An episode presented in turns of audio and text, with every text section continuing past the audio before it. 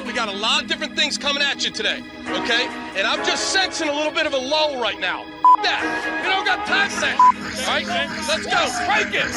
Crank it, Glenn Cross. Woo! Ladies and gentlemen, can I please have your attention? I've just been handed an urgent and horrifying news story. And I need all of you to stop what you're doing and listen. You're listening to Rock Chalk Sports Talk with Derek Johnson and Nick Springer on FM 1017 and 1320 KLWN. Depend on it. Hey, what's happening? Welcome into another edition of Rock Chalk Sports Talk on KLWN. Nick Springer's back, Hey, ready to roll. what's up? Uh, did you come prepared with uh, the homework I signed on Friday? Uh, no. Oh, okay. No, I didn't. Also, uh, I got you. a haircut over the weekend, and uh, I know people can't see, obviously, because we're on the radio. But I had a my hair was like the longest it had been in probably quite a while. Which wasn't that long. It it was pretty long for me. Okay. Uh, but the point is, is that when you cut a lot of your hair, when you get a haircut, and you put headphones on again, it feels really weird. because normally it's like your hair is there, but now it's not. Okay. Now Well, thank you for sharing that. And for uh, people who haven't been in a studio or worn headphones before, now they know. Now they know the important things that you have when to you go through. haircut, yes. Yeah. RCST is brought to you by 23rd Street Brewery. Uh, David Lesky is going to join the show in about 35 minutes to talk a little Royals baseball. We got the return of Case of the Mondays. We have uh, a little Chiefs recap from their second preseason game, more KU football superlatives, bunch of KU football player audio that we're going to start sharing from Media Day today on the show. Right off the bat, though, um, obviously this isn't game week for KU football. We are close. We are now officially Well, one week- or well, like 11 days away. Yeah. 11 or 12 i guess it depends how you I view today do right math. Yeah. but officially we are in a week of college football college Yes. football starts True. this weekend Yes. now okay wh- where what are your thoughts on they technically call this week zero I'm fine with should that. this just be week one it is Um, i don't know No, I'm fine with it being week zero, to be honest. okay well week zero it is. There, there's only like a handful of games this weekend. None of them jump off the page. Like there's no ranked games. There's uh, i think the only ranked team who's playing is notre dame who's playing navy which is like in i think dublin or something. Like that's uh, be kind of interesting but they're like 20 point favorites. Uh, there's no games this weekend that are going to probably have like a, a heavy impact on the national scene the top 25 rankings college football Wait, playoff new Are year's they playing in Dublin because they're the Notre Dame Fighting Irish? Um, well, I'm sure they have a big fan base there. Is part of the reason. But if you remember, uh, Northwestern played Nebraska there last year, so I think Yeah. they just want a game there for some. I don't know. Why? the game. Do whatever. Irish people like football? Maybe. I don't know. What's the I don't know, dude. there? I don't know. They're You're trying to grow to- the game. You're trying to grow the game. You're supposed to know these things. I don't know. I don't know the geopolitical implications of football being played in Ireland. I'm sorry. Dude, uh, side note, like a couple Hmm. weeks ago, I watched the uh, rugby league championship. I had no idea what was going on. Why? That's probably why? when they're watching Notre Dame Navy. No, football makes way more sense than whatever the hell they were doing in rugby. You think that because you've grown up all your life with football. With with football, it's like less free flowing. You have like, and they're going to be questioning like, why is this team running this weird whatever you call triple option, and why is this other team wide open? They're going to be confused. They're going to be very confused. Uh, nonetheless, I am officially very excited that college football is basically back, and to that standpoint, I feel like we are just around the corner from KU football returning. Yeah. So I want to get out in front of this. What what players are you most excited to see in real life game action for KU football when they take on Missouri State next Friday? I think number one has got to be Daniel Hishaw, right? Okay, He's got to be a pretty good up- number one. pretty high up there, I would think. You know, because of what he showed to start the season last year. Like you want to see if he's the same explosive yeah, guy I want to see was. if he's just trucking people and doing his thing. Absolutely, 100%. Okay. Because listen, I'm just as excited as you are, but the reality situation is, KU returns like 90 percent of their production. So there's a lot of guys that you've already seen. You know what they bring to the table. Yeah, usually in like openers or in preseason games. Yeah, it's with the like, Chiefs, it's oh, like you want to see the new guy. You want to see this guy or that guy. You know. I think it's a little different though in college football because there is so much progression from one year to Like, the next. do I want to see Jalon? Yes, obviously, of course. But I know what Jalon is. Yeah, but I think Jalon also is so exciting to me that I, I agree doesn't with matter. if if you're viewing it from the standpoint of players that you want to learn the most about. Daniel Hishaw, yeah, he's 100% near or at Daniel the top of that list. There are a lot of newcomers that are near Mason or at the top of that list. Sure. Trevor Kardell. Hey, Mason Jared- Fairchild. Don't you? see if he Isn't he in the same? on. Okay, I see. But isn't that the same idea with Jalon Daniels? Um, Not to really. me, I don't know. Maybe. to me, there is a difference though between players you want to see because, like, from my standpoint, for all we know, this could be our last year of watching Jalon Daniels. He might be back for another year. He might Yes. be gone after this year. Enjoy it, and if that is the case, that means you only get at max, unless there are injuries, you know, twelve regular season games left with Jalon Daniels, right? Yes. True. Or, or I guess I don't know, a minimum, whatever that would be, um, because No, they, they're playing 12 games. I, I know, but if there's injury or, or whatever, uh, if bowl games could add to it, right? The number fluctuates. Nonetheless, um, I almost view it as enjoy what you have because you don't know how long you're going to have it. So I would throw Jalon in that discussion, even though Yeah. if it was the column of how much are we going to learn, it's very little, right? If if anything at all. Yeah. Yeah. Yeah. Daniel Hishaw for me on the offense. Yeah. Uh, Trevor Kardell has been getting a lot of talk. I'll throw him in there. Uh, Quentin Skinner, you know, is he going to be more of a deep threat guy or can he do a little bit more? Uh, Dylan McDuffie. There's one. There's a guy you haven't seen before. Yeah. What's he? What's he? You know, what's his role going to be? Uh, Devin Neal, obviously. I'm excited to see that. On the defense, Cobee Bryant, probably number one. JB Brown, Devin Phillips, Jereme Robinson. There's a lot of good options here of guys that I'm excited to see. Oh, and actually, the true number one, uh, of course, Damon Greaves. Mm. But, but, but, I don't want to see him a lot. yeah. you want to see him one time, but not in the first. I, I do want to see him. second half. I want to see him, You're up 35 nothing. but I don't want to see him six times. Yeah. That's bad. Yeah, that's a, that's a good one to have there. But yeah, you are right. Like if you do have the option between seeing him too much or not seeing him at all, you'd prefer not to see him at all in terms of what that would mean. I'm really excited to see the offensive line. Um, I don't necessarily want to pick out any individuals. If I am picking out individuals, you know, I, I want to see what Dominick Puni looks like shifted over to left tackle. That is such a big transition. Yeah, I feel like you should. You you you have been the Dominick Puni guy for a long time. Like Yeah. Probably before most people really were. You were on him. You were like, this dude's good. I, I love me then, some uh, Dominick Puni, man. You ended up being right. Yeah, and uh, now I want to see what that transition looks like because those are those are even though it's one spot over left guard to left tackle, it's not that big of a movement. They're they're, they're vastly different in what you're being asked to do. Some of your pass blocking stances. I really want to see what he looks like. He he is near the top of the the list for me. But I think offensive line as a whole, how does that unit look meshing together? Are they creating big holes in the running game, even on just standard running plays? Are they protecting the passer similar to what we saw last year? I really want to see that offensive line. I don't know that I'm in the Missouri State game really hampering to see which receiver steps out. Quinn Skinner. But like if one of the receivers has a five catch, 100 yard game, I don't think we're going to come in on Monday and be like, well, it's clear he's the guy. I think we're just Oh. going to be like, well, that specific game it was that guy. You know? Yeah. No, I agree with that. I think we're going to learn more about the receivers in like week two and on. So for the FCS game, Missouri All right, time out. State, What's the difference between one game versus another game? Because the FCS game, for one, it's just the level of competition is different. Two, you think of Illinois being a really good defense. Man, If- disrespecting the Bears. Well, I, Illinois on the ESPN SP Plus is a top 10 preseason defense in the country. Yes. So you're going to be in a game where points are not going to, no longer going to be at a premium. It's a perfect opportunity to be like, which guy does Jalon Daniels trust? Because there are going to be key moments in the game, key third downs where it's like, this is who he's going to. Okay. In the FCS game, everybody should be open. you know what I mean? Who you think Jalon Daniels trusts most then right now? Um, see, I funny. think there's a clear number one. Well, based on trust level, like we saw him ever since he was a true freshman have a great connection with Luke Grimm. Yes. I think that's So I'd probably one. lean that. Yes, number one. Okay. Uh, let's see. I'm trying to think. The tight ends, like I don't know how much we're gonna learn. I guess we've heard a lot of good things about Trevor Kardell kind of breaking out. So let's see like what that looks like on the field.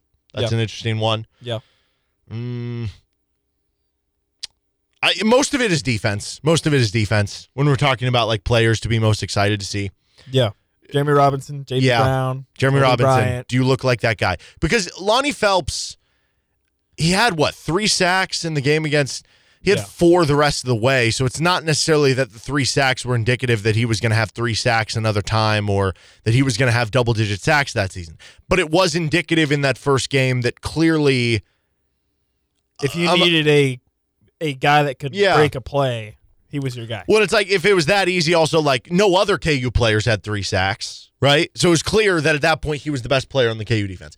Do we see something similar with Jereme Robinson, where it's like, okay, even if it's it's not clear how impactful this game is going to be for the rest of your games, it was clear on this day where all of the defenders got to play the same offense. You were one of the best players. That would, I think, be impactful to see what he looks like. I think the the defensive line as a whole will just be super intriguing. What machinations of it are they working about? Uh, who's playing with who? Who starts at the other defensive end spot? Right? I mean, it seems like there's been a late push by like an Austin Booker. Uh, how much do we see like Dylan Brooks or Patrick Joyner, Hayden Hatcher, and then defensive tackle? Uh, I, I continue to to hype up this defensive tackle group. Let's see it. Let's see what it looks like on the field. Yeah. Yeah. And, and there's a lot of defensive tackles I'm interested in seeing too. No, yeah, I, I feel quite a bit better about the D tackle room than I did three weeks ago. simply, play, simply put. So, uh, you know, Devin Phillips, I think sounds like he's the real deal. Tommy Dunn and DJ Withers, Gage Keys has a lot of length. There's there there there was always some things to like about it. I think just maybe earlier on in spring and summer that was it was more of a concern, but you know, if those guys put it together and they they are as advertised, especially the transfers, you feel better. Like I said, I, I feel better about that than I did a month ago, 2 Mhm. months ago. Yeah, I I'm expecting Devin Phillips and you know Tommy Dunn, DJ Withers, Gage Keys, like these guys to to play well, and so you have to play well in a game like this. That's the one thing where it's like if Jalon Daniels, because he is proven, if he goes out there and in this game randomly had three interceptions, it'd be like, well, that wasn't ideal, but like I expect him to be better than that moving forward and that Sure. not to continue, right? Sure. If the defensive tackles or the defensive line in general against Missouri State struggle and you're not getting push up front, you're not creating havoc, you're not getting tackles for losses, sacks, at that point you start to worry. Yeah, it's it's, it's I mean, physically, you're bigger than them. It's the classic case of you will learn or your feelings will be influenced more by a bad game than by a good game. Like if they go out and have a good game, we'll roll in on Monday and be like, "Yeah, good job, guys. Mm-hmm. You beat up on some FCS players. Now go do it against Illinois." But if they have a bad game against Missouri State, we're gonna roll in on Monday and be like, "This is a disaster. We're screwed. This is really bad." You see what I'm saying? Yeah. So the the the type of game they have is more in, it's more influenced if you have a bad game versus if you have a good game against FCS. Yes. So that kind of adds to the watchability of it too, where it's like, even though the guys I'm most excited to watch, it's just I'm excited to watch to see like, just please don't fail. Please don't. Which Exactly. is kind of a different way of watching. Exactly. Like if you have an average game against FCS, it's like, eh, okay, whatever. But if you're bad, panic button. Mm. I do think also like the most improvement that a team will make is from week one to week two over the Yeah. course of the season, like once you're actually in season. Oh yeah. Um, but still, still. And then uh JB Brown. I, I don't know if he'll start. Might be Rich Miller, Taiwan Berryhill, Craig Young at this point in time. I know Berryhill's been been dealing with some injury stuff over the course of camp. Um, I think a lot of the defenders have probably had to deal with some injury stuff over the course of camp. Yeah. So we'll see if that that ends up giving extra reps in camp to JB Brown that allows him to maybe be a starter. Either way, I wouldn't be shocked if you look up at the end of the day and like the snap counts of specifically with Miller, Berryhill, and uh, JB Brown are all within, you know, five, 10 snaps of each other. They're rotating in for each other. But I want to see what it looks like. We heard the, the audio from Matt Gildersleeve last week, and he was talking about how he's, well, like squatting 600 pounds and doing all this ridiculous weight lo- or, or weightlifting stuff that Gildersleeve said he's just like a freak athlete. He we, We've heard from a bunch of different players that he's like the hardest hitter on the team Yeah. he's someone that I want to see in game action. I'm I'm starting to hype myself up that he if if everything clicks, like if he gets the full understanding of the playbook and the scheme and the comfort with the staff, what he's being asked to do, and he has the consistency, that's that's a huge thing for the staff. They're always they're always harping on consistency. The guy who's going to play consistently at a B level is going to play more than the guy who hits his A level more but is is on his C level more. They care about the consistency. If he can hit all those things, I'm getting really excited that JB Brown can be like a big impact player on the defense. Yeah. What if JB Brown is this year's Lonnie Phelps? Is the guy that is that So a Mac impact transfer. pop guy, that guy that comes in and can be an impact player. You know, like we talked about it when it comes to the defense with the defense, like not all sacks are created equal. Not all tackles for loss are created equal. Things like that. You need a guy who on third and eight, third and nine, third and seven, whatever. You need a guy that is just jacked for a play like that and can go make a play, right? Mhm. You, you need at least one guy like that on your defense. Last year we saw it from Lonnie Phelps. What if it's JB Brown this year? Yeah. Feel pretty good. Feel pretty. You need at least you need at least a couple guys. Yeah, and if I do see him flying around, um, because I, I just want to see that athleticism on the field and see what it looks like. And if you do see him flying around and, and you feel good about where that's going, I think it it almost changes. Like if if one of these two guys, if Jereme Robinson or JB Brown like goes off or just looks like a different type of guy to the defense, immediately you feel so much better about the defense. Because those are our biggest questions right now. It's the linebacker group, it's the defensive end position. One of those two guys, or both of them, shows flashes, even in an FCS game, even in the first game of the season. You're going to immediately feel, feel significantly better about the defense. Doesn't mean they're going to be, you know, the 1985 Chicago Bears, but like you're going to feel better. You're you, you just are. And then the other guy I really Yeah. want to see is uh, Mello Dotson. I think we know what we got with Cobee Bryant safety group.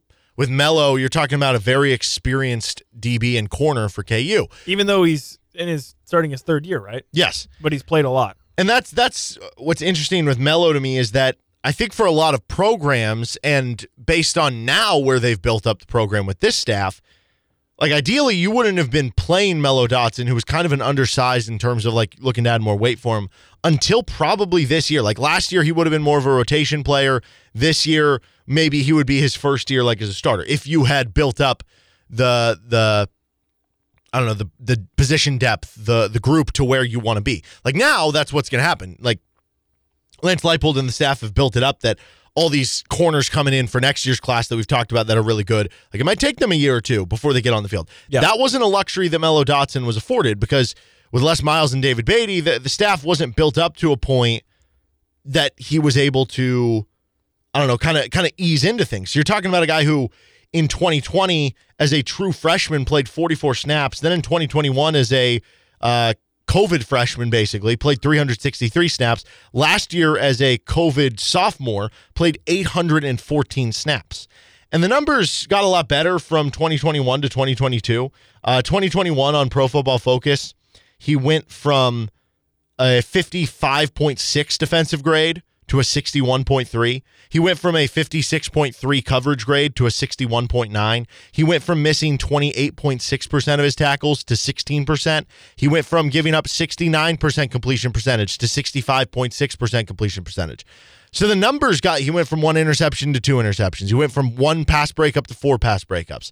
So the numbers across the board improved for Mello Dotson from 2021 to 2022. But can you hit another level? Because still at the end of the day, last year you gave up 65.6% completion percentage. Last year you still gave up five touchdowns and two interceptions. You still gave up a, a 113 NFL passer rating. You need those numbers to get a lot better. You still, even though your tackle grade went up from a 31 to a 59, you still want it to go up from a 59. So when I look at Mello Dotson for this for this secondary to me to be complete, because I, I think the secondary is the strength of the defense. Yeah. But for them to be a strength, not just of the defense, but a strength of Big 12 position units, to be a top half DB unit, to be a top five DB unit, you feel like you're good with Cobee Bryant. You feel like you're good with the mixed match that you have safeties. You feel like you're good with the depth that you have at corner and at safety. If Mello Dotson is just a guy, it's one thing. If he takes a step up to being like a legit future NFL prospect, good corner, now all of a sudden you're cooking with gas on the outside. So I want to see what he looks like and if he can be kind of a shutdown guy against lesser wide receivers in the first game. Yeah, and at the end of the day, I think if KU's defense wants to get to their ceiling or get to their best, the secondary is going to be the strength of that. So if the secondary is not as good, that probably caps the overall ceiling of the defense as well. Yep. All right, we're going to take a timeout. David Lesky is going to join us in about 15 minutes from right now with Nick Springer. I'm Derek Johnson. You're listening to Rock Chalk Sports Talk, brought to you by 23rd Street Brewery. This is FM 1017, 1320 KLWN, KLWN.com, and the KLWN app. We got some KU football player audio next. Welcome back into Rock Chalk Sports Talk on KLWN. With Nick Springer, I'm Derek Johnson, joined now by David Lesky of Inside the Crown, the Kansas City Royals. Well, Bobby Witt continues to uh, go off. They just lost their last two games and, and five of their last six, but they're playing more competitive baseball beyond some of the wins a few weeks ago. Uh, just some of the scores are a little bit closer, some of the games a little bit more entertaining here. Uh, David, how, how how different, even though the record still isn't great, and I think you mentioned this in week, uh, your weekend review, which you can find it inside the crown, that you know still since the All Star break, it's still like a 65 win pace, but. I don't know, like like how much how much more enjoyable is it for you to watch this team over the last three or four weeks? Yeah, I mean, the, the simple difference is in the first half, you watched a game and you thought, if they win, it will be a miracle. And there were, and miracles probably too strong, but, but like most nights, you just didn't feel like they had a chance to win. And if they somehow pulled it out, it was a fluke, like just full on fluke. Now you watch the game, and I, look, I'm not saying they're going to win, even half the time, but but you watch these games and and you think, hey, they actually have a chance to win this. And if they do, you're not going to look at it and go, well, that's the win for the next two weeks because that's all they can do. Because they're actually playing much more competent baseball. It's a better brand to watch. It's it's just a more competitive game. Um, they've got their issues. Obviously, they're they are not careening toward 112 losses or whatever the pace is. I don't know. Um, because they're a good team, but but they are they're a team that you can watch night in and night out and think, hey, they've got a shot to win tonight. Um, again, they don't very often, but they still it, it feels more competitive. Bobby Witt Jr. continues to uh, just light up with the hot streak that he's on right now. True or false? Bobby Witt Jr. will win an MVP award in his MLB career, and if so, will it be as a Royal?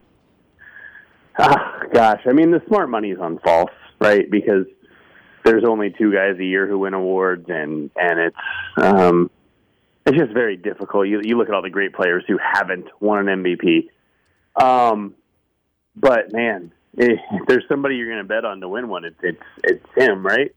I mean, he there. How many guys do you have who who can hit the way he hits, steal bases, play defense at a, at a premium position?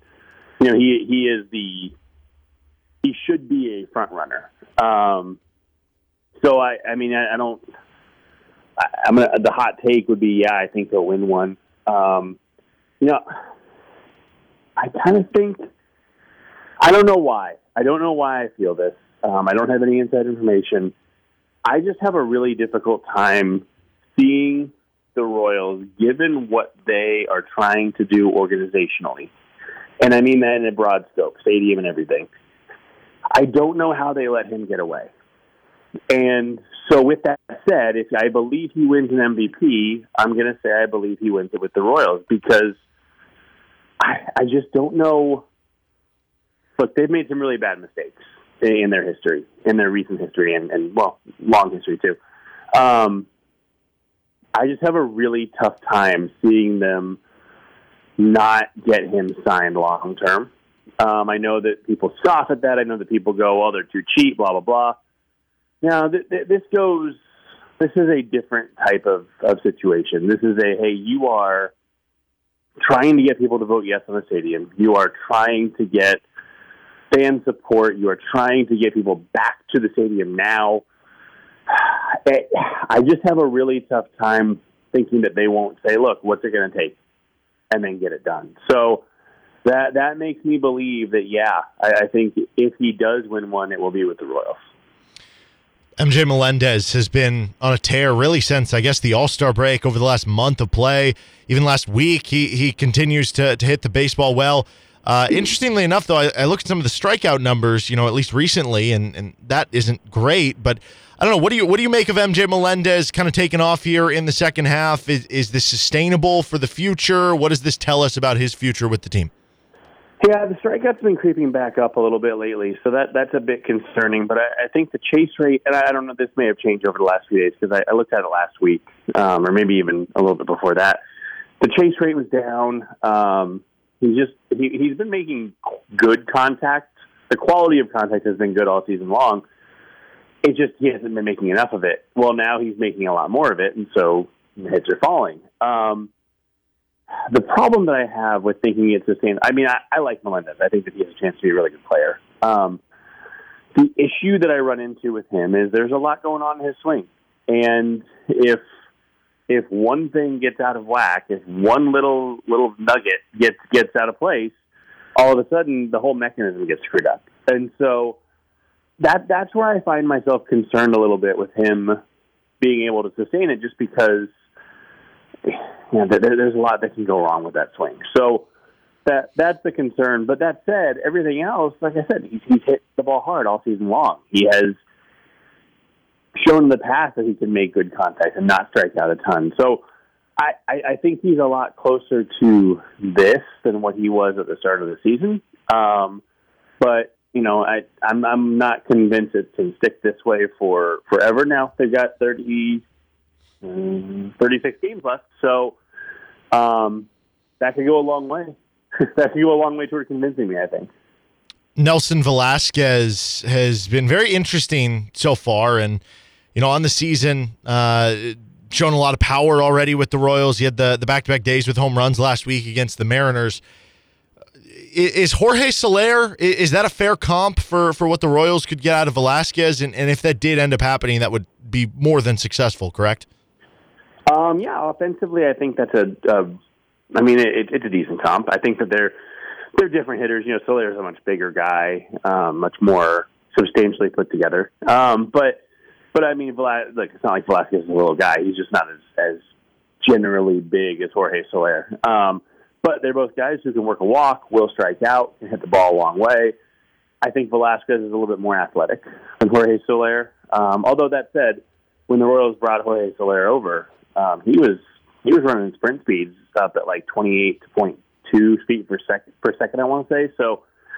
You know, the, the, he's a guy who can move a little bit. I even toy with the idea of wondering if they should play him in center field because he's fast enough, and then he wouldn't have had to deal with the angles in the corner outfield. So, so maybe I'm off there on that, but I think that yeah, that's uh, obviously the the top outcome is like 2019 Jorge Soler. But if if he's a guy you can you can say okay, he's going to hit 270, 350, 500. You, I mean, obviously take that considering you give up Jose Cuas for him. Mm-hmm.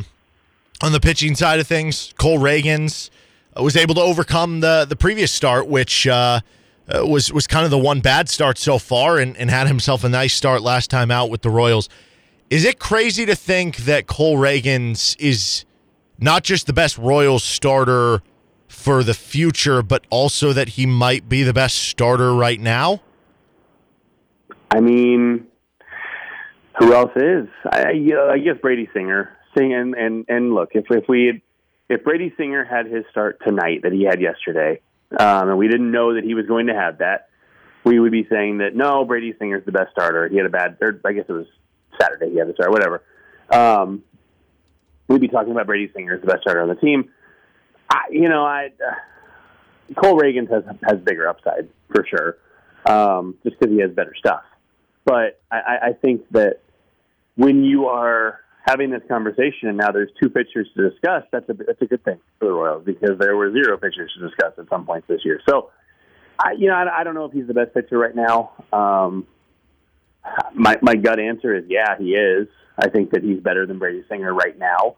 I think the future is brighter for Cole Ragans than Brady Singer. So yeah, I think that the answer is yes to both. But I, I think it's a good thing for the Royals that there are two guys in the conversation. And you know, it, it's funny we've kind of not talked about Alec Marsh because he's gone in the bulk role, role and not the starter, and, and he hasn't been great. But he's had two straight bulk outings where he's been solid. Um, if he can continue to do that, all of a sudden you start to look at a rotation next year and you go, okay, you've got let's call maybe Cole Ragans as a two, maybe maybe Singer as a three, and, and Marsh as a five. Okay, you've got three fifths of a rotation. That's something that is a starting point. That's a starting point they didn't have. I don't know, three months ago, four months, whatever you want, whatever time frame you want to say. That's a starting point that they have figured out during this 2023 season, and, and that's a good thing. I was talking to a, a friend of mine who uh, was was telling me he's like, you know, I, I feel like Cole Ragans is everything that the team wanted Daniel Lynch to be. And, and yeah. when I think about the development of the organization, obviously Cole Ragans came to the Royals as a pretty pretty fully made prospect at that point. I mean, he was on the doorstep. He's in AAA, right? He, he has a few starts in AAA with the Royals before coming up. Um, and, and when I think to the development that the Royals pitching have had, especially with that class that was, you know, the the giant pitching class with the Brady Singers and Jackson Kowars and of the world, and, and how they haven't had success to the point that maybe they would want to with your Daniel Lynch's and some of those guys and your Asa Lacy's and so forth. Is there anything that that Ragans can can teach us about uh, whether it's a pitch mix thing or uh, something that the Royals are or are not doing about why he has hit the ground running so much better than a lot of these other Royals pitchers who have come from the minor leagues? Well, I mean, I think that it, it's not an apples to apples comparison because I wonder a little bit, and we'll never know, obviously, but what would happen if we could restart the clock on these 2018 guys and have them, and you know, you do the Men in Black thing, wipe them completely fresh, and then have them start off with this pitching development team. You know, I, I wonder what would happen there. Would would Jackson Kowar move to a slider quicker? Would would Daniel Lynch do something different with his changeup? I, I don't know. You know, would, Brady Singer have his foot change earlier in the minors so he'd be more willing to use it during games? I mean, all these questions that, again, we'll never know. We'll never be able to find out because it's you can't do that. But I mean, we saw improvement with Kris Bubic before he went down, the slider. Now he was working on it last year, so let's not say this is all the new new coaching staff. But uh, we we saw what he looked like in his first couple of starts before he got hurt, and I, I don't know that it's necessarily unfair to say that other guys would have would have been better off as well. So I think the biggest difference is Cole Ragans came into a much better infrastructure than those guys did on the pitching side. Um, but I, I also think that you know, Cole Ragans is a different guy. He he went to work this offseason, obviously not knowing he was going to be a Royal. Um, worked on flexibility and muscle and and improved his velocity through through those workouts. So he got better himself, and and that's something that I think that we've seen um, Lynch and Bubic and Kowar um, and, and others too. And Marsh is another one of these guys also. So I don't want to just say that. I don't, I don't want to make it seem like if I'm not mentioning somebody, they are not part of this. But but these guys have shown a willingness to adjust, adapt, improve, all these things that you know some pitchers don't show very often. And and, and I and I think that when you've got the right people in place to teach the people who are willing to make the changes, you you can find results. And and so I think Cole Ragans, who is already working to to better himself as a pitcher, um, I think he comes in an organization that is equipped to help him, and you, you see how fast it can take off. And you know, I, I think a lot of these young Royals pitchers didn't didn't really have that opportunity just because of what they were dealing with before the new group came in. Um, and like I said, we have seen some positive changes. We have seen some positive changes in Lynch, and he can't stay healthy, but he looked okay. You know, he looked like a, a, more of a control guy, maybe a back end pitcher, but he was a better. The results were better than what they were before. Singer has adapted and adjusted throughout the season. We've seen different different sliders. We've seen the changeup adjust, all that stuff. So I don't know that it necessarily says anything about anybody in particular, but I think that there's just a better better program in place now. The other day marked when MLB teams could bring players up and not have their service time limit surpass the point where they would lose their rookie status, that they could maintain, you know, that for arbitration reasons or, or to possibly be still in the running next year for rookie of the year, which can get you that extra draft pick. Uh, is there anyone at this point in time to keep an eye on in the system for the Royals that might make sense to give a trial to in the majors now that it wouldn't kill off their rookie eligibility? Um, yeah, I think there are two guys, and, and I don't think they really have anybody who's like a, a real rookie of the year Mm-hmm. threat or anything. But I think Nick Loftin and Tyler Gentry make a lot of sense. Um, both of them need to be protected in in the for the from the Rule Five draft from the Rule Five draft. That's hard to say. Um, heading into the off season, so they're going to need to be added to the forty man roster um, anyway. And so you, you start to think, okay, well, why are Matt Beaty and Matt Duffy getting at bats if if these two need to be added regardless? So I, I think we'll probably see them at some point.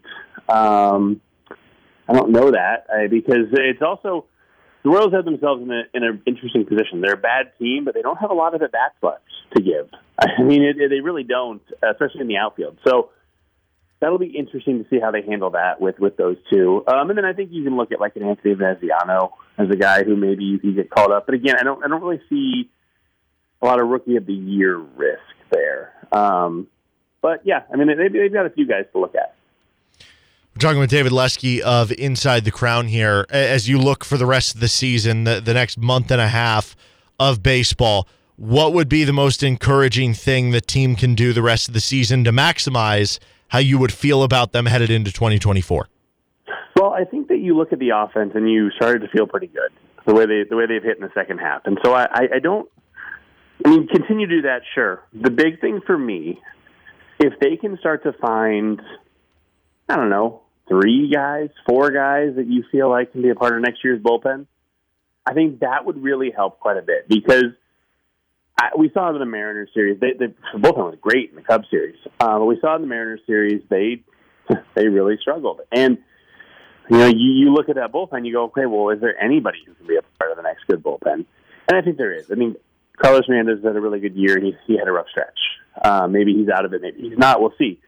Austin Cox, I think, has shown something. I don't know what yet, but he's he's at least in the conversation. But then you start to think, okay, John McMillon, he came up and he looked just outstanding. He has a home run. I get it. Um, but the fastball is there, the slider's there. He looks the part of a guy who can dominate out of the bullpen. And then you got to find one or two more. Um, is it Dylan Coleman? I don't know. A lot of walks still, but he's striking guys out again. So there's that. Um, is it Steven Cruz, Will Klein, who are in AAA? There are another two other guys who could come up at some point. Um, or is it?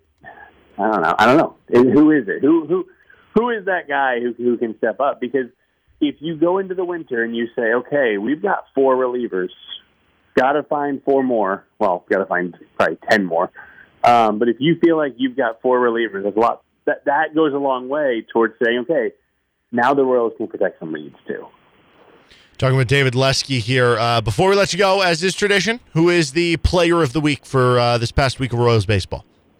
Well, if we're still doing the non Bobby Witt Jr. Player of the Week, it's Melendez because they, they didn't really have a great week. Um, but Melendez had a hit 367 with a 500 slugging percentage, so there's that. But I mean, realistically, it's Bobby Witt. Yeah. He, what was it? 419, 438, 774, three homers, three steals, eight RBIs. Like it's always him now. So he, he's the easy answer, but it, it's it's never the wrong answer. That's right. Well, the the wrong answer is never checking out inside the crown. You can be the Bobby Witt of your life, of your Royals baseball water cooler if you subscribe to David Substack Inside the Crown. David, I appreciate uh, the time as always, man, and uh, we'll talk to you next Monday. Sounds good. Thanks, Eric. All right, that's David Lesky, Inside the Crown, joining us here on Rock Chalk Sports Talk. One hour down, two to go. We got Case of the Monday, some more KU football audio, plenty more KU football content coming at you after this time out. This is RCST on KLWN. Back in a moment. Tough getting out of bed this morning after your weekend long bender? I gotta get out of here. I think I'm gonna lose it. Uh oh. Sounds like somebody's got a case of the Mondays. Instead of focusing on Monday, it's time to rehash the glory days of the weekend that was right now on Rock Chalk Sports Talk. You're freaking me out, man. I got a massive headache. Okay, let's just calm down. How much does it calm down? Look around you. With Derek Johnson, When you come in on Monday and you're not feeling real well, does anyone ever say to you, sounds like someone has a case of the Mondays? No. No, man. All right, time for your Case of the Mondays. I, I think you did a Case of the Mondays a few weeks ago, but this is like the, the return of Case of the Mondays. You know, we've did had it last week while you were gone. Yeah, yeah. But like this is, this is the full Derek return of it. He can't remember and also wasn't here. No, I, I told you I was I, it was like a week or two. I remembered it was when I was gone when you did it. I just Yeah. was saying this is like the full return because both of It us is. are here No, it is. and you know it'll be more regular now at this point. Yeah, I mean, we've had so much trivia. We've had so much this, that, and the other. Haven't had a chance to really do some of our more fun segments. Yeah. So, uh, case of the Mondays for today. Let's start things off. People who pay air conditioning bills. If you're a person who's at like an apartment where they pay for it and you have whatever, like you're in a dorm room or something like that, Yeah. you're living it up this week. This True. this past Yeah. whatever two weeks or however long this heat wave is going to last for. If you have to pay for your own air conditioning bills, I'm not looking forward to the air conditioning bill right now. It is it's too hot. Too hot. Yeah, it's it's it's brutal out there. So number one, stay safe. Number two, uh, try to avoid being outside for too long. I went outside last night at like 9 p.m. for like 30 minutes, and I actually thought I was gonna die. So, uh, and that was at 9 p.m. I saw or over the weekend, the uh, the National Weather Service in Kansas City recorded a heat index of 104 at 1 a.m. One in the morning. No, that should It not. felt like be allowed. 104. Yeah, that should not be allowed. I so stay safe, stay cool, stay Yeah. hydrated. No, there's been a lot of talk on, you know, the presidential election, who's going to run for office on both parties. And, you know, you have my vote if you cancel heat. If you cancel it being above 100 degrees. If you can figure out a way to do that, you have my vote. Wow, that's a that's a pretty low bar, to be honest. Okay. Uh, if you drove on Iowa or you're near campus this weekend, you're having a case of the Mondays because it probably Yeah. took you like eight hours. Yeah, yeah. So this kind of started towards the end of last week, Uh because it kind of started on like Thursday or whatever, Mm-hmm. And it just got worse. Fortunately for me, I happened to be out of town this weekend, uh, so I didn't really have to deal with it. So it was great. Yeah, it. Uh, But when I went out of town, I had to get a screw drilled in my jaw. So who's the real winner there? yeah, case of the Mondays for you, honestly. Yeah. is the big one. Yeah. But no, I I uh, did not enjoy if you, if you had to drive anywhere to get like downtown or to get to Mass Street with all the students moving in, caused all sorts of traffic. Yeah, And then I like the students being here. It, it adds an ambiance and uh, an Oh, aura yeah, for sure. around KU, and you know, obviously. Yeah, it's uh, one of those things where it's like in June Yeah. you're like, oh, thank God, like the city's back, and then you get to like July and then into August, and you're like, you know, it's kind of nice. Yeah. Kind of nice. I enjoy every season as part of it. It is Yeah. nice when you have a more towny Lawrence, and it is a little more more quiet and I don't know, not as not as overly lively. But would you, you, can't have that your- forever. Would you consider yourself a townie now? I don't know. That's a good question because I wasn't born in Lawrence. I, I feel like you got to be longer than me. But then again, I've been here for ten years. How long do you How long do you have to live here? That's a good question. I'm, I'm going to put that out on a Twitter poll later tonight. Uh, I'll put that Or out. is see what it Derek a townie? Am I a townie? Or I, I'm just going to put it up as How long? how do you have to long do you have to live in Lawrence Is to it be considered five a townie? years, ten Right? years, Or You is have it to be just born as soon here? as you are a non-college student living in Lawrence? Is it Exactly. just immediate? I, I don't Like, know. are you a townie? I, I don't know. That's a good Honestly, that's a question. great question. I'm not sure. Okay, uh, also case of the Mondays for Brooks Koepka. So right now the golf playoff is going on. And Viktor Hovland won the event yesterday. How the golf playoff works, it's very interesting.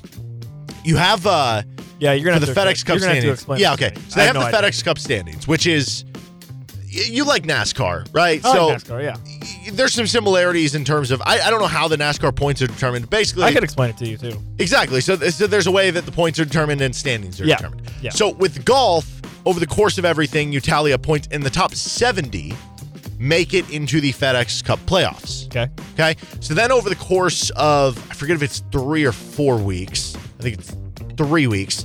Uh, so this will be week three, I believe, upcoming this week. Um, you have the top 70 go in the first tournament. And then that that first tournament, the points are even more weighted, where Okay. if you're in 70th place, but you finish like second in the next week's tournament, you're going to be good enough because you have to make it to the top 50 by the next tournament. I see. And then you have to make it to top 30. And then the top 30 are the final ones in the final week. And then what they do is the final tournament. Is it always at the same course? Um, that's I, I don't know the answer to that one. I don't know. I I like golf, but I'm not like the most knowledgeable golf person either. Sure. So uh, then what they do is they like to give an advantage to the people who have built up the most points or in first place or whatever. They start them at like 10 under. And then the person who's in second starts at like nine under, and the person in third starts at like eight under. So they have an advantage right away. So it's, it's very difficult if you are in like 28th place to eventually win the whole thing. But the, I mean, the, the purse on it is worth like $15 million. It's, it's pretty incredible. That's pretty good. So uh, anyway, that that's what's going on right now, and that's interesting in its own right. But beyond the actual FedEx Cup with the playoffs, there is also Ryder Cup um, implications on the line. Wait, what? So the Ryder Cup is the like team event that happens between the U.S. golfers. Oh, I know what that is. And the European golfers. Yeah, it's okay, an awesome event. I've always wanted to go because the, the fans get like rowdy and into Yeah, it. yeah, yeah, You'll see yeah, players hit like a hole in or you know a hole in one or a big chip, and they'll take off their shirt or they'll Yeah, chug I a beer. Okay, yeah. Right. Yep. It's a lot of fun. Yep, I'm there. I'm I'm I'm there. So to get into the Ryder Cup, because there's obviously only a certain amount that, that make it for U.S. or Europeans. Yeah. Um, you ha- it's basically kind of the same thing. Like it, it's a point total. Well, Brooks Koepka going into the weekend was sitting in fifth for the Ryder Cup. Six spots are guaranteed, and then the rest of the spots for the Ryder Cup are filled by captain picks. Okay. Now, he was in fifth because Max Homa and Xander Schauffele both did really well in this playoff event. They both got top tens. They both hopped over Brooks Koepka. So now Brooks Koepka goes from being a guaranteed spot to now it's seventh outside of the guaranteed spot. And because Brooks Koepka is on the LIV Tour, not the PGA, See, but okay. they don't merge till after the season. This See, is the end of the season. It's like, this is the what? end of the season. Dude, we had this whole ordeal where I thought it was everything was fine. Yes, but they're finishing out this season. That's dumb. Why are they doing that? That's so stupid. Well, because it's just like it, it's imagine the NFL was like, we're going to start doing this rule, or we're going to change the divisions around. You wouldn't do it in the middle of the season. You would start it the next year, right? It's- so he's not don't eligible to be in the playoffs, so he can't build up any higher. So he's stuck at seventh. He's stuck on the outside looking in because is, of the is- LIV is situation. Bryson DeChambeau the captain? Bryson DeChambeau is also in the LIV, so he's in a similar situation. I was going to say if he was the captain, he wouldn't pick. He wouldn't pick Well, Brooks. but that's part of the problem here is that because of the whole LIV situation and because Brooks Koepka is kind of a polarizing athlete, especially among other golfers, he can be. I don't know if the captain is going to end up picking him. Who's the captain? I don't know. I don't Right. know the answer. to that. I don't know if it's whoever's number one or if that gets voted on. I don't know how that works. Gotcha. Um, so that'll be very interesting to see if he gets picked. Also, I mean, uh, add this to kind of the LIV stuff. Like they made him as part of the contract. Like he just had a kid, and the kid was like in the NICU. Um, the kid's okay at this point. I, I know they got to bring him home, but like because of the contract, the LIV made him play in the two events while his kid was in the NICU. So that sucks. But That does suck. yeah, so uh, Brooks Koepka, case of the Mondays, man. That is tough. Uh, the Arizona Cardinals are having a case of the Mondays. Dude, I knew the Cardinals were not that good. What I had to, what I was forced to watch when they played the Chiefs, that is, that was the worst football I've ever seen. I mean, those boys stink. They are really bad. I like Colt McCoy, You but know it's that- tough when Colt McCoy's the You know that of meme NFL of it? It's like where it's Shaq and it's like, I apologize, I was unfamiliar with your game. Yes. I apologize, I was unfamiliar with how terrible the Arizona Cardinals are. They're the worst team in the league. They have to be. I mean, Who else is up there? That's a good question. As we get ready for the NFL season, as important as it is to discover and, and Well, it's who we think can win the Super Bowl. Normally, if you just if you just if you just close your eyes and say Texans, Browns, Lions, you you would be right, on one of those. But all those teams point. might be kind of good now. resurgence. Well, okay, if we just go through it, like AFC East, I don't think any of the teams in the AFC East are, are going to be one of the bottom five teams. I think you still have to put the Texans down there. Well, A- no, AFC East is uh, Oh, Bills, AFC Dolphins, okay, Patriots, AFC Jets. AFC East, no. AFC West, Raiders could. That could happen. Sneaky, Their defense maybe. was bad. Yeah. As as much as Derek Carr's not like a top, I don't know, like a, an elite quarterback, he's still better He than gives Jimmy you a Garoppolo. certain floor. He's better than Jimmy Garoppolo, right? Well, okay. Whoa, whoa, okay. Hang on. Oh, there. okay. Interesting. I like Okay. Jimmy G. All right. Well, uh, nonetheless, it wouldn't shock me if the Raiders were in there. I guess if the Broncos, I, I just with Sean The Payton, Broncos I think aren't the going floor to is be high enough. Yeah, they'll win five six games. or seven. I don't Yeah. know. Are we gonna have? Are we gonna have that debate again? Where No, I'm be not- like, I'm not going "Oh, all the way The. Broncos I'm are gonna going be good this year, and. I'm gonna tell you they're gonna win five games, and we're gonna sit here in December and they're five and twelve. No, Russell Wilson changed my mind last year. Okay, so maybe the Raiders. Um, let's see, Ravens, Bengals, Browns, Steelers. None of those I think are going to be bottom five. Yeah, probably not bottom five. And then in the AFC South, yeah, I think the Texans are going to be a lot better. Is it possible they go five and twelve and they get like the fifth pick or something? Yes, maybe. Maybe. Um, Colts. The Colts you would think would be kinda decent. Yeah, they're, the de- good defense. I don't know. I guess it's possible. What if Anthony Richardson is just that bad? I, I don't know. That'd be a what- possibility. Well, what if uh, Jaguars CJ, what if CJ. Stroud's just that bad? I guess it's possible. So Raiders, Texans, and uh, Maybe and Colts. Colts. are all maybes, but Maybe. none of them you feel great about. No. Cowboys, Giants, Eagles, Commanders. I, Those are all pretty solid. yeah, and, and even the Commanders, like uh, to me, are the worst team in that division. But it's like they consistently six have a good games. defense. Yeah, they yeah they, games. always they'll, they'll always win a couple of those divisional games. So no, probably not them. Yep. Cardinals for sure. Well, yes. Now that I had to watch Yep. them over the weekend, Rams, 49ers, Seahawks. 49ers, Seahawks should be well. 49ers should be Super Bowl contender, NFC contender the Rams you would think will bounce back to at least be to like at a 500. fine team. Yeah, Yes. exactly. Seahawks. I mean, we're a near playoff team last year. They They, I like their. Yeah, I like Yeah, their offseason moves. They should be not horrible. Yes. Um, Bears. I think they're gonna be a lot better. They had a spending spree in free Yeah, I mean they agency. should be pretty decent. Yeah, Again, Lions should be seven good. wins. What if Jordan Love's just bad? Are the Packers? They have a chance. That'd be Or maybe. hilarious. Vikings shouldn't be in there. Nope.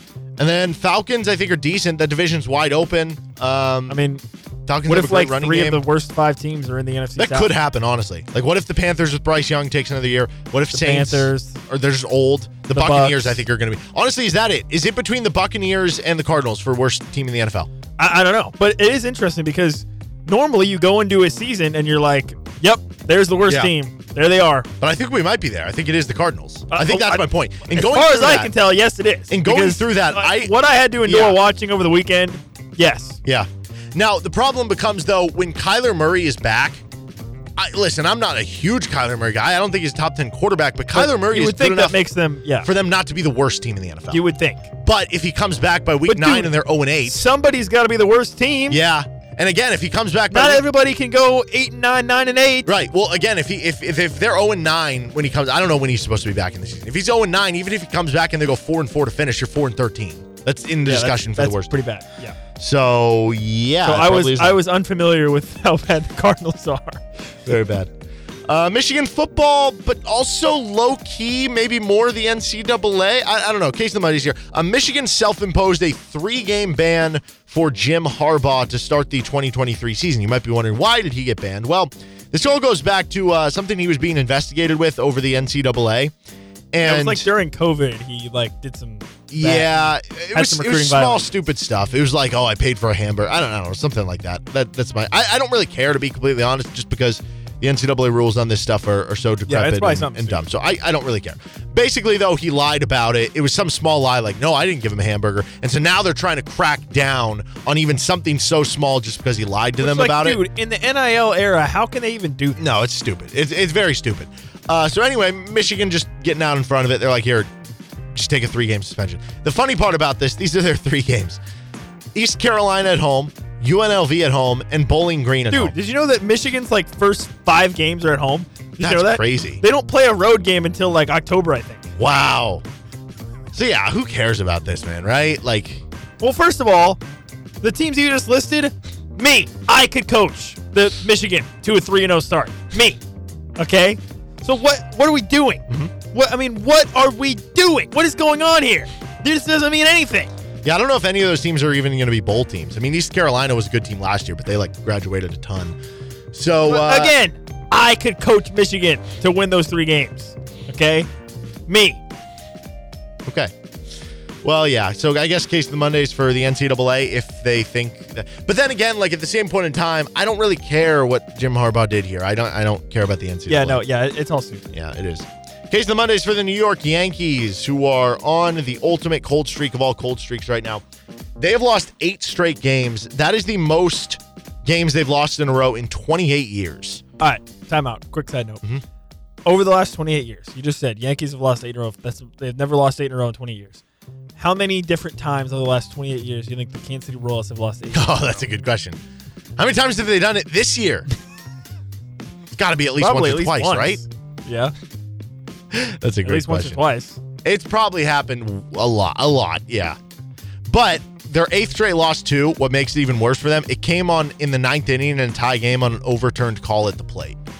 So now you lose That sucks, six to Yankees. five. Does anybody feel bad for the Yankees? No, not at all. because I don't. They're 17 games back of first in the division. That division is is amazing. But they're in last. They're 60 and 64. Usually is like, ah, maybe you're in third or fourth of the division. They're in Yeah, last. dude. In the division. AL Central, that'd be like five games. off Yeah, first they'd place. still be in the playoff race. They're 16 64. They're nine back of the wild card. But yeah, man, they, they are just absolutely tanking toward the finish line. Yeah, another also some more great memes online is uh, the memes of you have to be sick. You have to be sick if you enjoy watching the Yankees downfall. It's just pictures of people who are in the hospital being sick.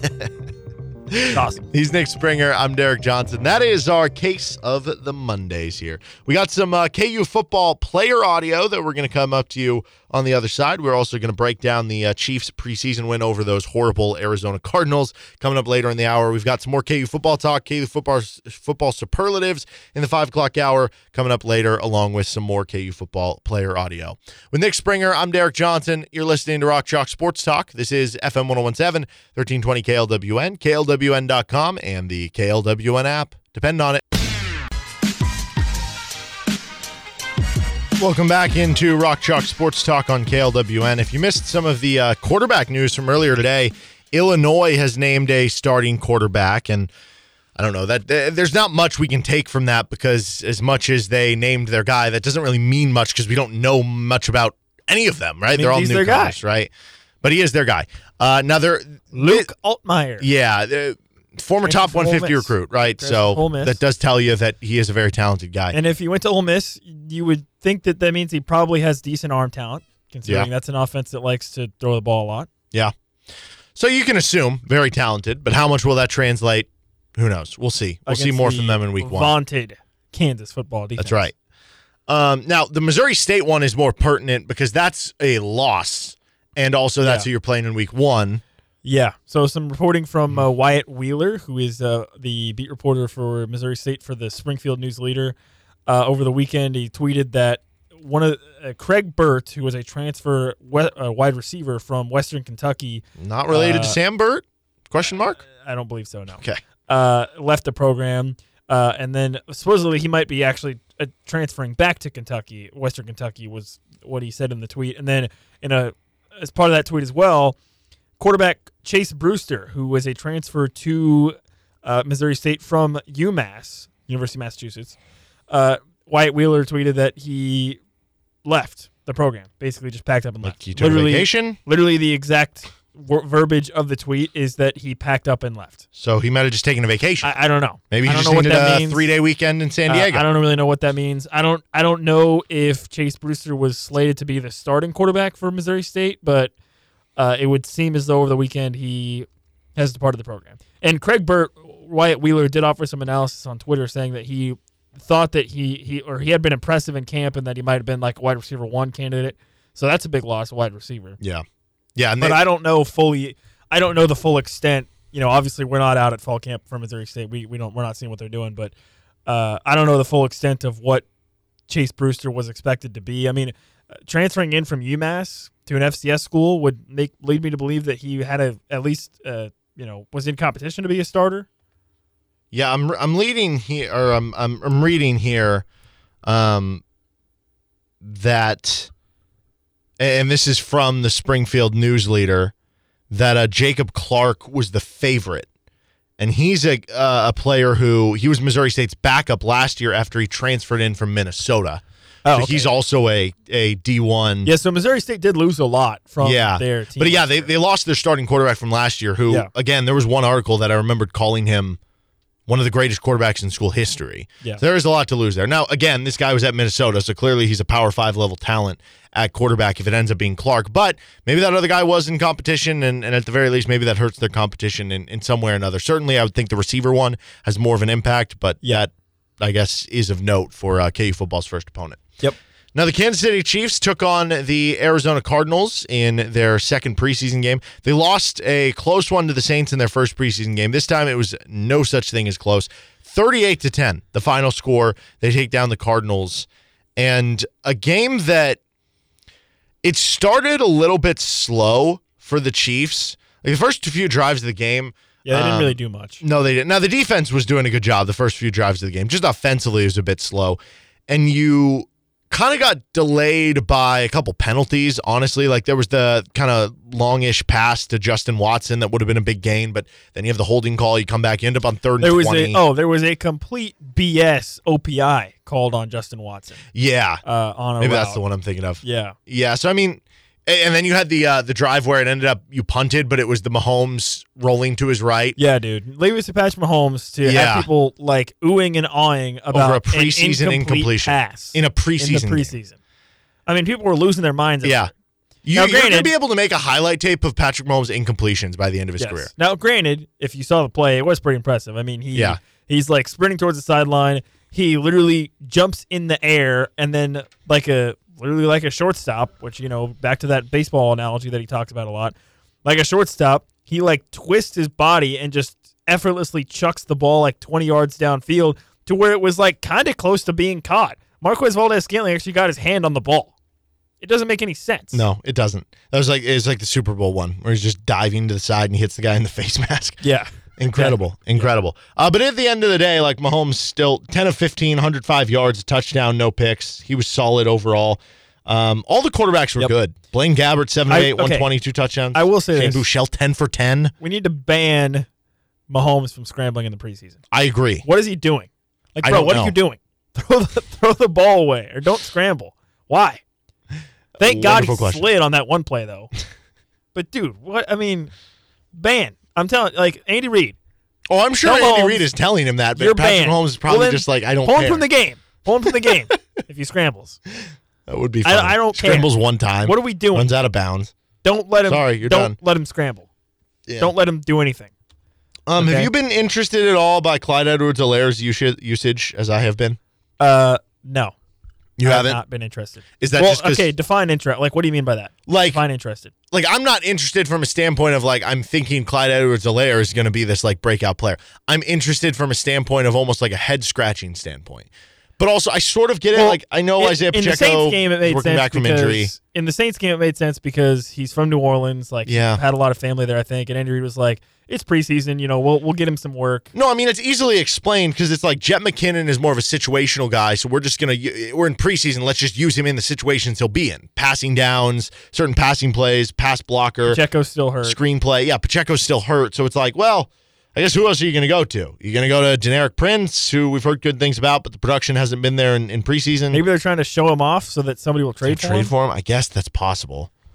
So I mean, it makes Yeah, sense. I just like when I when I'm out there and I'm like, wait a minute, why is he with the ones? Yeah, I'm kind of weird. Yeah, I, I could not be less interested. To be. Uh, receivers looked good. I thought. Um, eight catches for 96 for Rashee Rice. Did Yep. have the one drop. Yep. Ihmir Smith okay. Marsette was really good. The key with the one drop was it was his first pass, and he didn't. That didn't ruin Bounce the game back. for him. Yes. that didn't ruin the game for him. Yeah, that was good to see.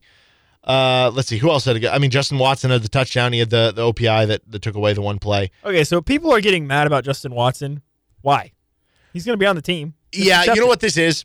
This is Justin Watson is the is the the like kind of league average player who if he is if he's your fourth or fifth string receiver, you should be happy about.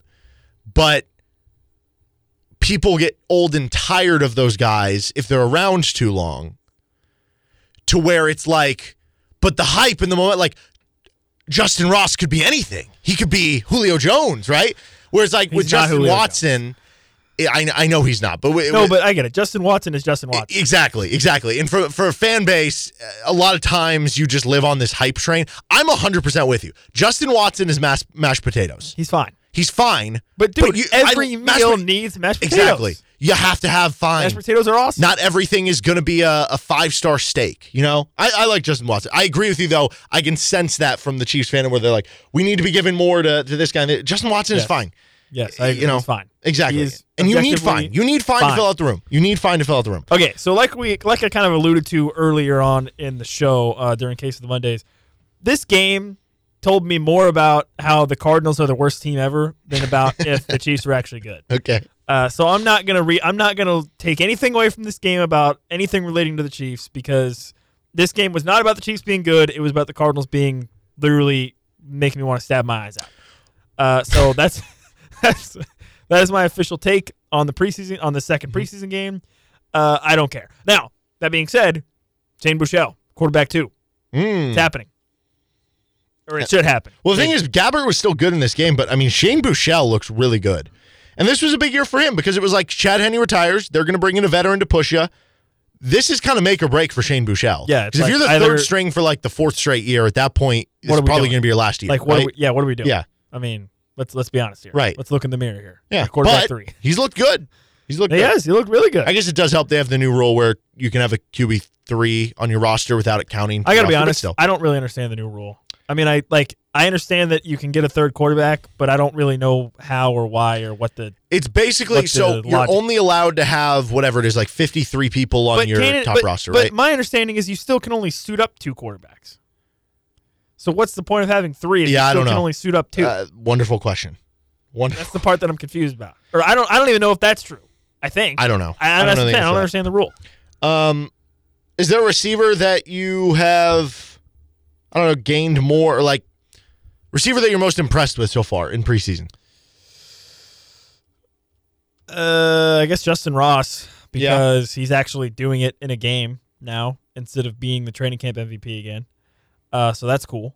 But obviously, Rashee Rice was was good. Uh, it was like I said, the biggest takeaway was not the eight catches for 96. It was the fact that all that came after he dropped the first pass that was thrown his way, and the Chiefs went back to him and he delivered. So that's nice. And I was thinking about this, you know, with Andy Reid, one of the things, if you go back and look, he is the type of guy who is not afraid. He is not going to change a play if a guy is struggling. Does that make sense? Like, for instance, if Rashee Rice drops a pass, or like, that's just an example, or like Sky Moore. Sky Moore drops a pass. Andy Reid, he is not afraid to, later in the game, call a play designed for Yeah. that player. You know what I'm saying? Well, I think you saw that pay off last year big time with with Sky Moore, for instance. Yes, You know, returning punts. Exactly. Eventually, I- I he think- did get I think pulled, it's a but yeah. I think it's a it's a it's a confidence thing. It's a Andy Reid. You know, he's Andy Reid's looking at his playlist, and he he's not going to shy away from calling a play because he thinks because the guy had a had a miscue earlier in the game, which I think maybe potentially could be kind of rare among head coaches, right? I mean, how do you not let that affect you? If a guy drops a, if you've got this great play called up for Rashee Rice, and you want to call it at some point in the game, and early in the game he drops a pass.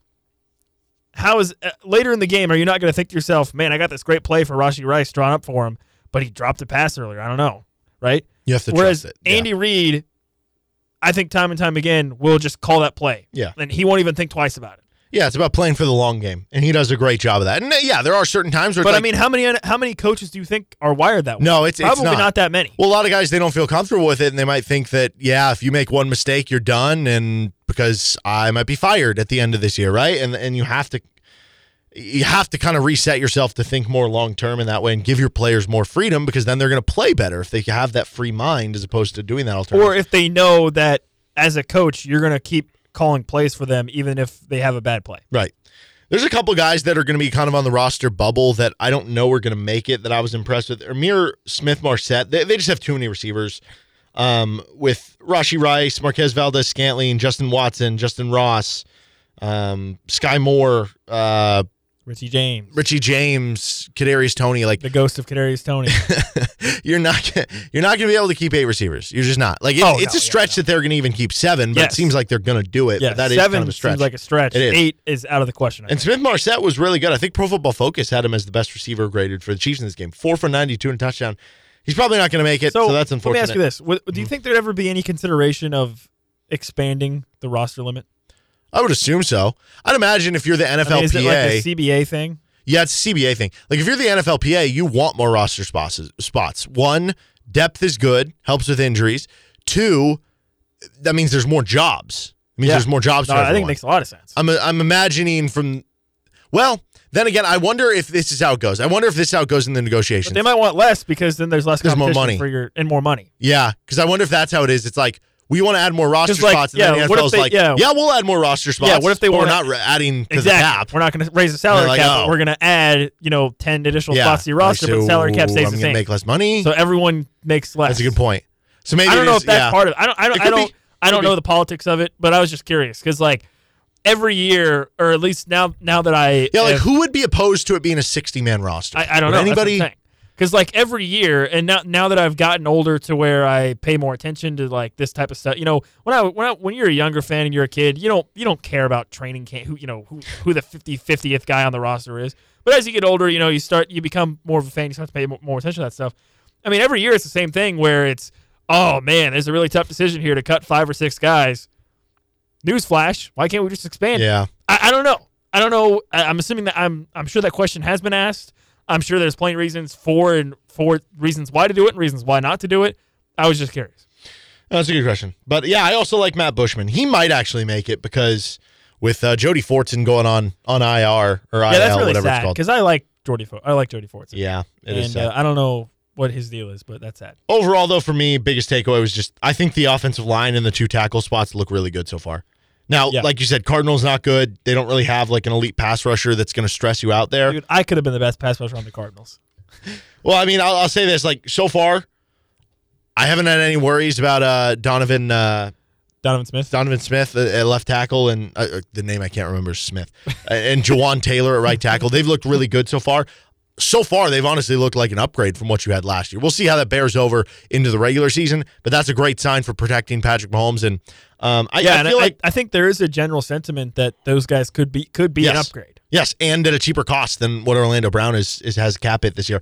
I don't know that the Chiefs receivers are going to be like great, like one through three. I do think I the think Chiefs' depth of I think receivers. it's going to be one of those things where it's been this big talk all off season, and it's just not going to make a difference because you Yeah. have Patrick Mahomes. Yeah, so that's Like- kinda where I'm going with I- this. That, yeah, that's that's my thought. I don't know that the one through three is going to be great. I do think that the four through seven, if you compare to like DB's four through seven, is going to give you a huge edge.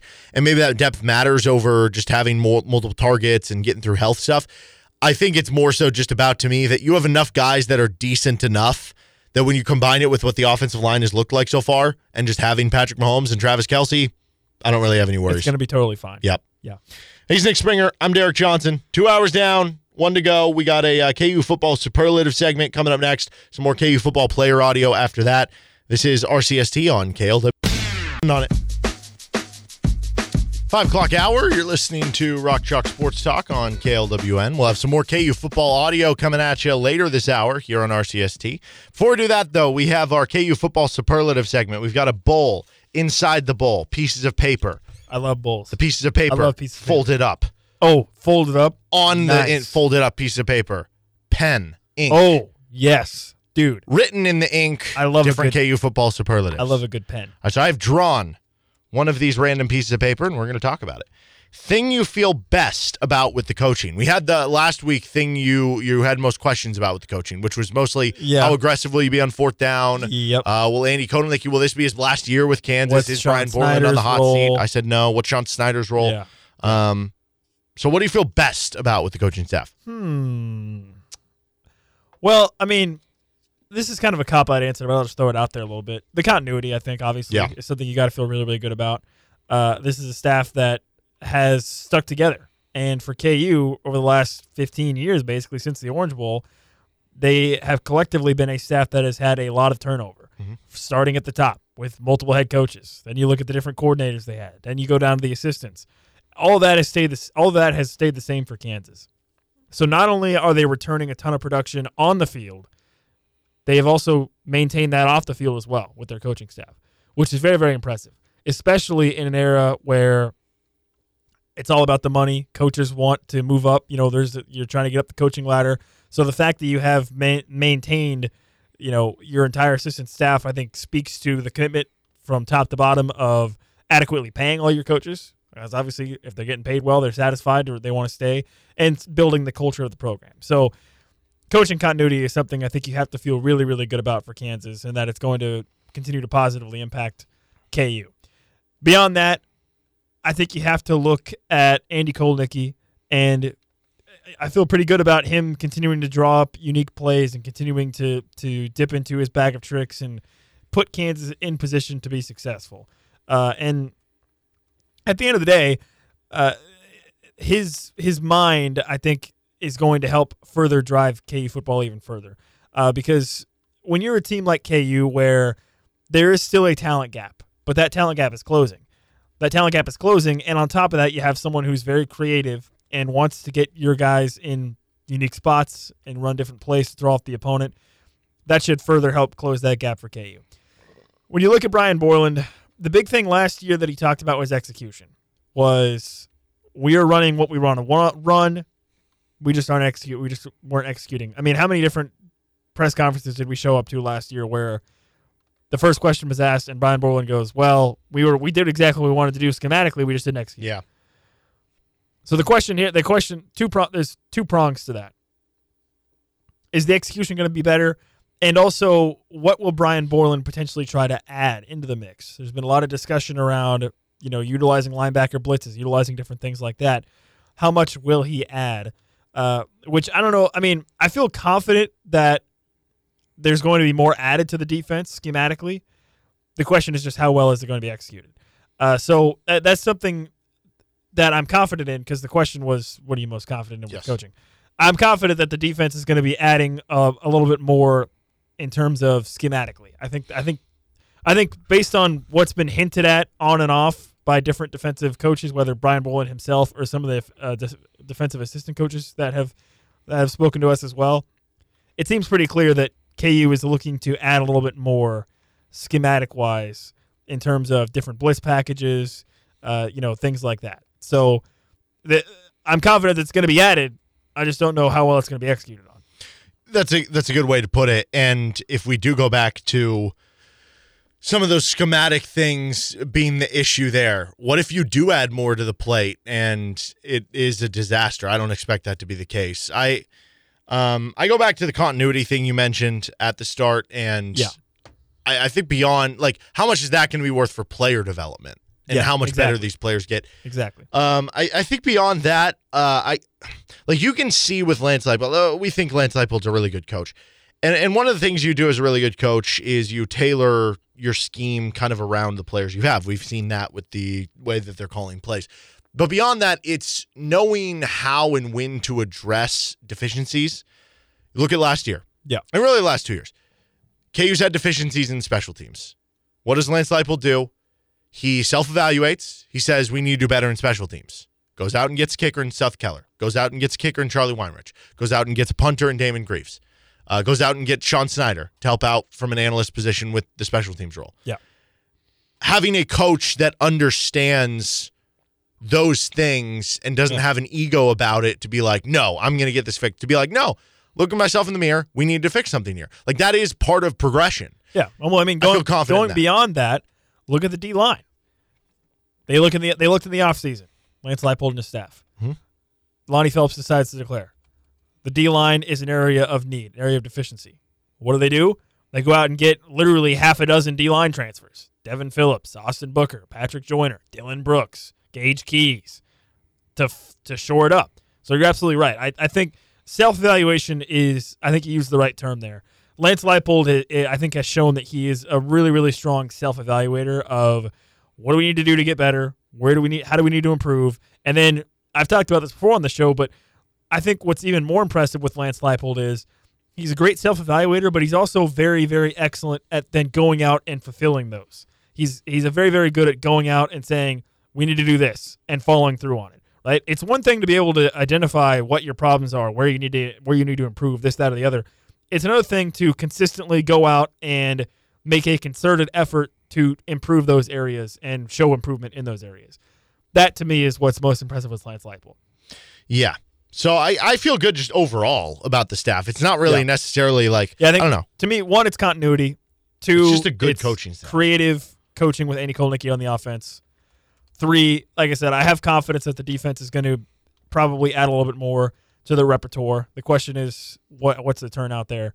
And then Lance Leipold at the helm of it all, guiding the ship. I have a lot of confidence in that as well. Yeah, it's it's just knowing that you're going to go in week out, week in, week out with a good game plan and Well, I mean, think feeling competent. In the past, yeah, exactly. In the past, if you're KU, virtually every game you went into, you would give the coaching edge to the other team, Mhm. Not Kansas. no, now it's like you Now it's- pretty much always give it to Kansas. Yeah, now right? it's it's certainly yeah, you give it to Kansas a lot more, um, if not a majority of the time. Yeah, you're absolutely right. Yeah. Okay. You want to draw one? All right, I've been tasked with drawing one here. I, I don't I keep shaking in front of the mic. I don't know if anybody can hear it. Whatever. I like to do it. I don't care if you can or can't hear it. I'm gonna keep doing it. Do it. it for yourself. So yeah, exactly. Do it for myself. Okay. We're not actually doing this show for anyone. This is for ourselves. We just like talking. Most improved freshman to sophomore. Ooh. So okay, are, so, so first of all, candidates you have? are we allowed to take red shirts? I think so. So if Yeah. they're red shirt sophomore, Oh, uh, or I'm sorry, red shirt freshman, Yeah, I'll allow it. you will allow it. I'll allow it. Okay. Um, let's see. So who are our candidates? All right, so redshirt freshman. Well, Mikey Pauly wasn't on the team, so he doesn't count. Brian Dilworth, Okay. be a good one. Heard good things about him. Yep. Mason Ellis, he redshirted. Okay. I don't know how much Caleb Purdy's going to play. Kyle Farks, James Livingston, same thing. Quentin Conley. Uh, okay, that's it. So from the redshirt freshman, probably Brian Dilworth would be your answer there.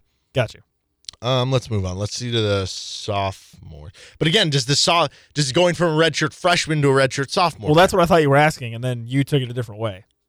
I thought you. I thought that's what you were asking me. But yeah, I don't you- know. That's a good question too. way with it. Because if we go to that, Tanaka Scott's a redshirt sophomore. Doug Emilien's a redshirt sophomore. Uh, let's see. Gage Keys, Austin Booker, they can't count because they weren't in your program. Jason Gilliam, redshirt sophomore. Who are the true sophomores?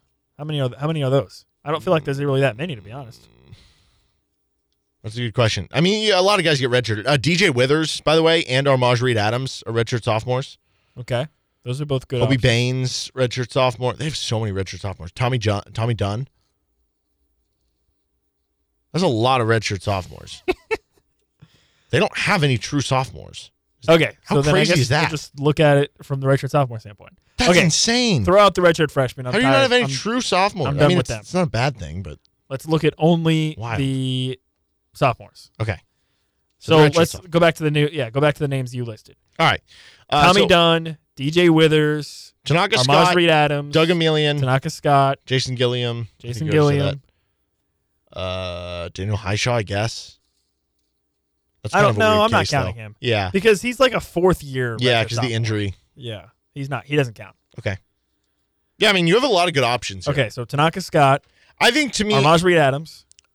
okay, Tanaka Scott, it's going to be hard because if you're the fourth or fifth receiver, it's just hard to see that. There, there's an automatic opening for really three of these guys: Tommy Dunn, DJ Withers, and uh, Armaz Reed Adams. Amaje Reed Adams.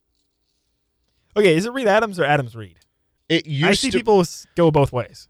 It used to be Adams Reed, and now it's Reed Adams. I don't know why it switched. It switched last year. His freshman year, it was Adams Reed. Hmm. Yeah, I think that's why. I full disclosure, I think Reed Adams falls f- flows off the tongue better than Adams Reed. I agree. Yeah. Analysis. Okay, anyways, I also think I, I'm pretty sure when he came as a freshman, everybody called him Armage, and now it's Armage. So it's just like by next year, it'll be there'll be a new syllable in there. Adams Reed Be ready for that. Armage. Yeah. Okay, so he's up there because it sounds like he is slated to be a starter, Mhm. which automatically qualifies him to be improved from last season because last season he was not really much. I think No. he, I don't maybe. I don't he even start remember any if he was on the two deep at all. To be honest, No, I think he was because he played in some games. Was he a starter? he rotated in, but no, he was not a starter. Never started. Yeah. But this year it sounds like he's going to be a starter. And he's a guy that has put in a lot of work physically for off the field from what we've heard about in terms of losing weight, gaining strength while keeping mobility, uh, which is very impressive. And if he's your starting left guard or your starting right guard, I don't remember which one it is, starting guard, I think it's right. he's automatically in position to be a guy that you could say I mean, if he is a if he is a quality starting guard for you, that's got to be the answer, right? Yes, but couldn't you say the same thing if Tommy Dunn or DJ Withers is a starting quality defensive tackle? I guess he played in all but- 13 games last year. I don't know how many started. No, Sure, he didn't but- start any, but What I mean, I guess it go. I guess at that point it would come down to impact, right? Uh, I mean, if Tommy Dunn and DJ Withers are two guys that are strong defensive tackles, but the numbers don't show up, whereas Armage Reed Adams is maybe a guy who you can look at the film and say, "This dude's been really good." right. He's probably your answer. Well, it helps that the offense you figure to be really good, so you're going to gain some success off that. yeah, Um, that's true. And Tommy Dunn was was probably he was rotating in. I feel like more than Reed Adams was last year. I kind of want to go DJ Withers. Heard a lot of good things about him lately. Yeah. I'm expecting him to I do mean, really one of well. those guys, one of those two, DJ Withers, Tommy Dunn, is going to be the starter. But then again, I mean, Armaj Reed, you're talking about a 330 pound defensive tackle You mean uh, or uh, Guard. offensive guard. I'm sorry. I mean, uh, gigantic. Like he could be a road grader because we've heard that he's really athletic, even Yes. for his size. yes? So I think that is the right. Well, at one point he I'm was- going to try to get, At one point he was with it. 400 pounds. Yeah. from what we heard. and then he went down to like 290 something. Yeah, now he's now he's like just now he's just like a chiseled 230. Yeah, he's just built. So I'm excited to see what he can do this year. All right, that's the answer for those. Our KU football superlatives. We got some more KU football audio coming up on the other side with Nick Springer. I'm Derek Johnson. This is Rock Chalk Sports Talk on KLWN. Depend on it. Well, that's it. If you're listening on our podcast side, thanks for tuning in. Please give us a positive review if your platform allows you to do so, as you can find the show anywhere you get your podcasts with the best of RCST podcast. If you do have any questions for the show, whether it's for a mailbag, just something you think that would be fun to talk about, you can reach out to us on our Twitter page at RCST1320. You can also email us if you don't have Twitter. RCST1320AM at gmail.com. That's RCST1320AM at gmail.com. And if you want to listen live, 3 to 6 p.m. Central Time, Monday through Friday on KLWN, KLWN.com, and the KLWN app. Have a good rest of the day and see you next podcast.